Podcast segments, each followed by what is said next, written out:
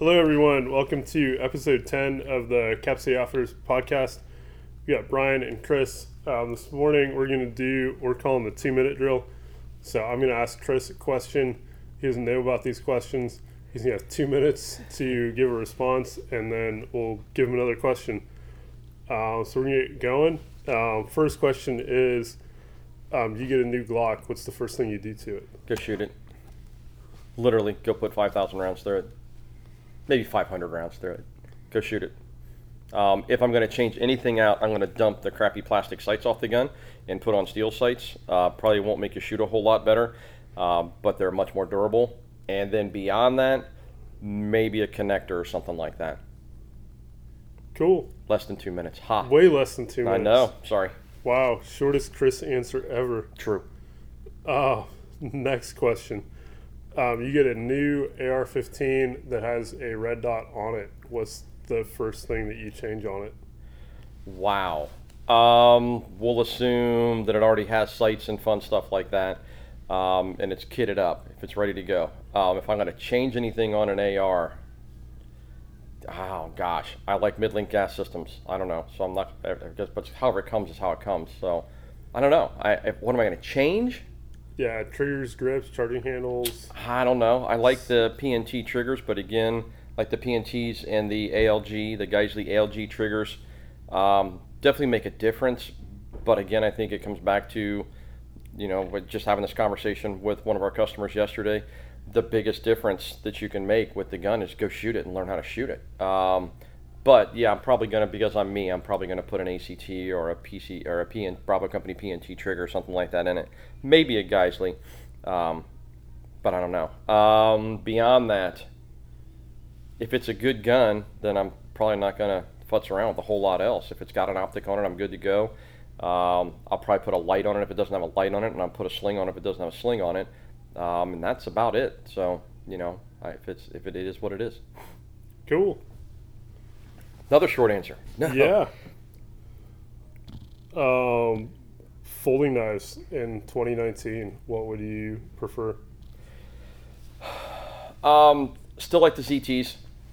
Still like the ZTs. Uh, I know Benchmade stepped on their own crank um, here recently, but Benchmade still makes a really good knife uh, as well.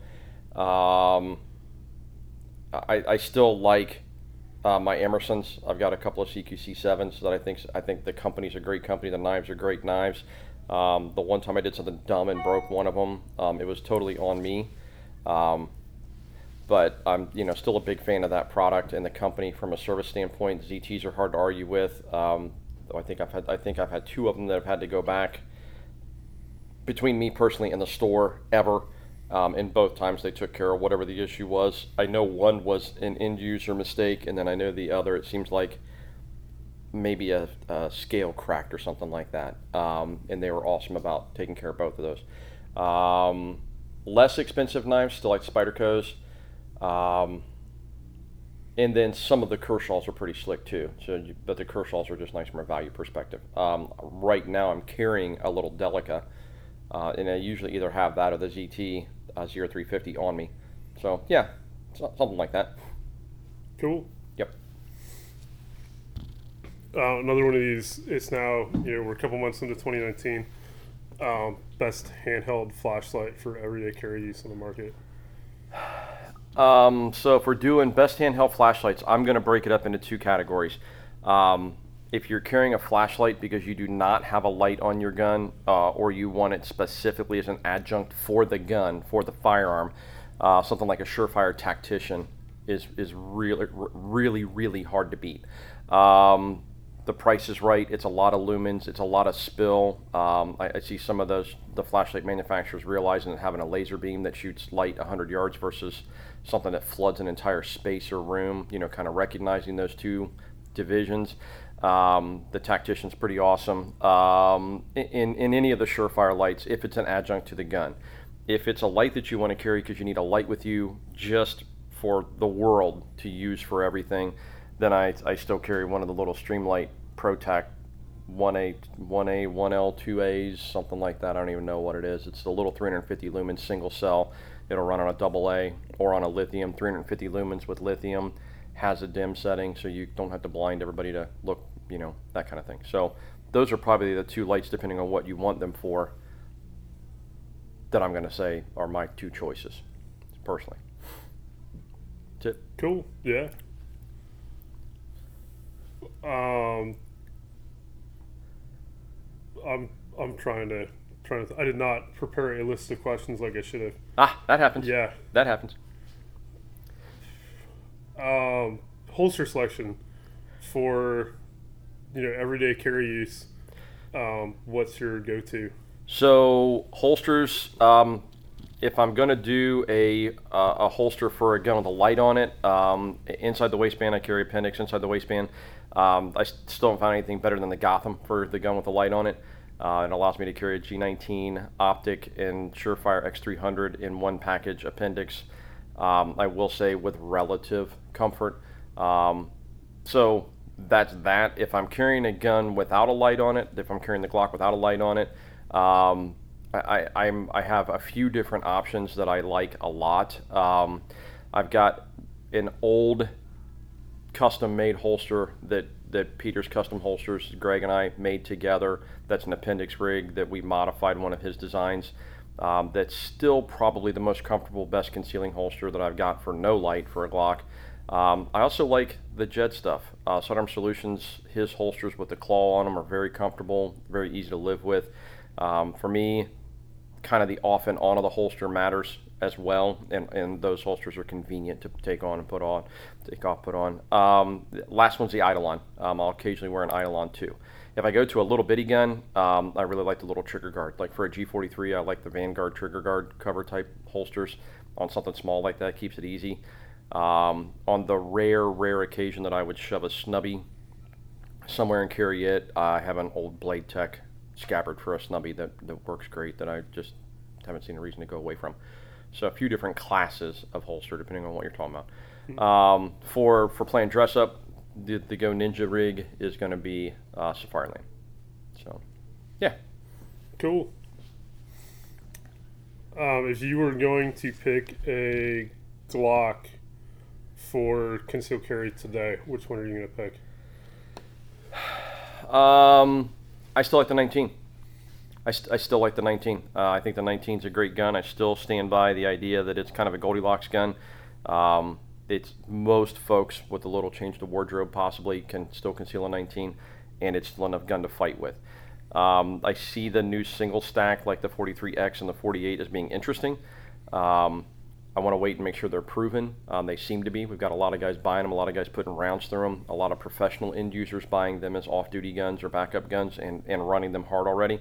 So something like that might be interesting. Um, you know, if, if, it was a you could only have one gun, it would be the G19. Um, occasionally, again, I do wear the 43 as, as the small gun for certain situations, but it's very, very, very rare that I put it on because I can get away with a 19 pretty much all the time. So that's still where I'm at. Cool. Yep.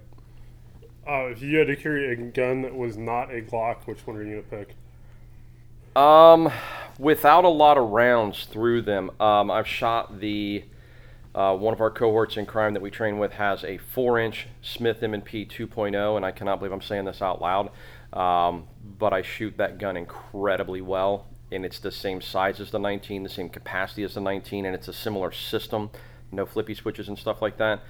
Um, so if I had to go buy something new right now today to carry, that'd be a tough gun to walk past.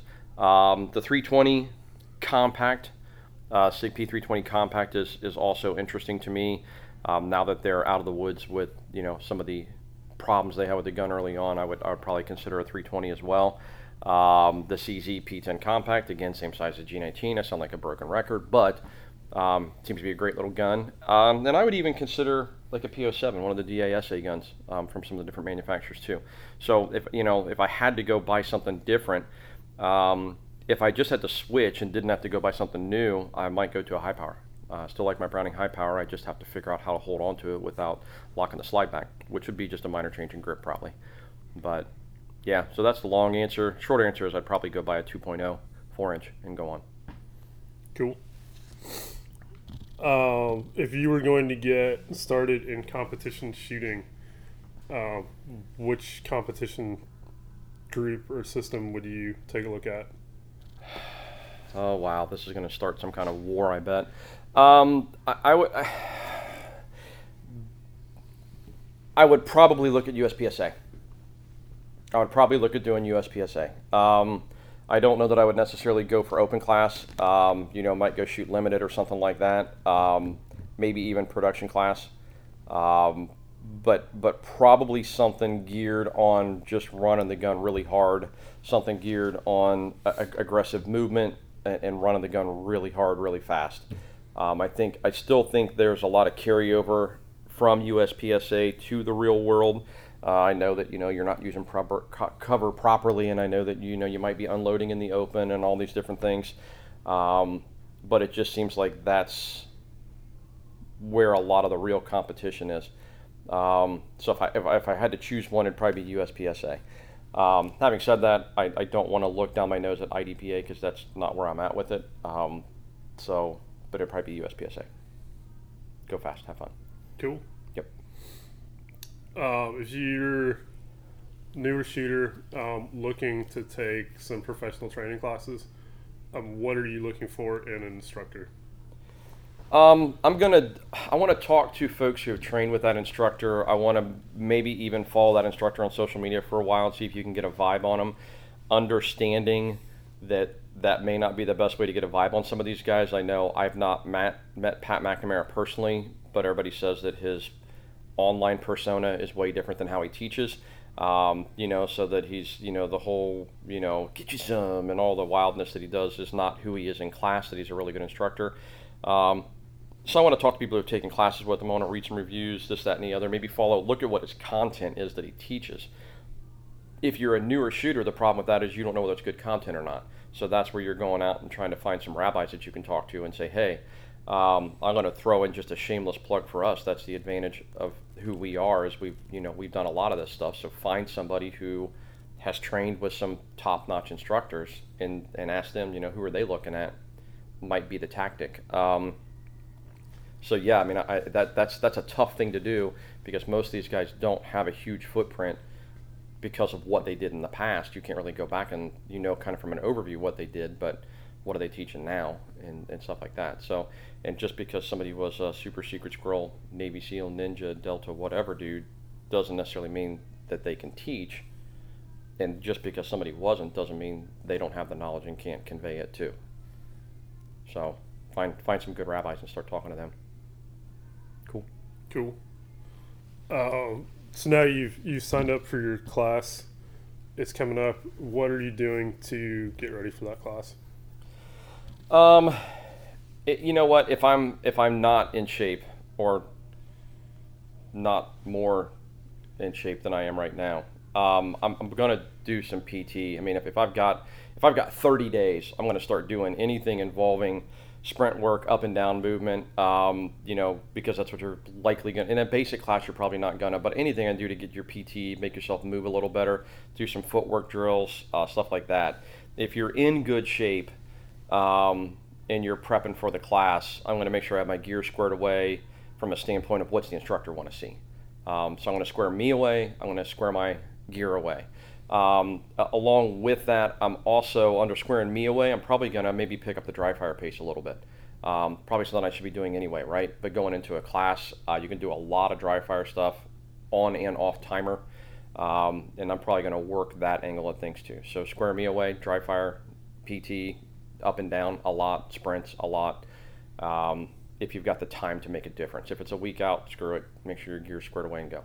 Um, but yeah, so I mean, those are those are the big things. Um, I, I, don't want to get too deep into the class I'm going to go take and try and learn what the instructor is going to teach and go practice it because I'm, there's maybe something I'm missing. So I'm not going to futz around with that kind of defeat the purpose of going to take the class. It well, it could, and it could actually slow you down in the class because if you go, you think you have a grip on what they're doing, and then you find out there's a reason or there's a rhyme to it that you didn't know, then you're just blowing time on something, you know, and maybe maybe greasing the wrong groove. So yeah. Cool. Yep. I think that's all I got. you know what? I think for two uh, decidedly non-sports ball guys, I think we managed to do a two-minute drill pretty well. I still wish I understand what the heck a two minute drill was, but whatever. So no big deal. Cool. Uh, thanks everyone for listening. We'll catch you next time. Thank you.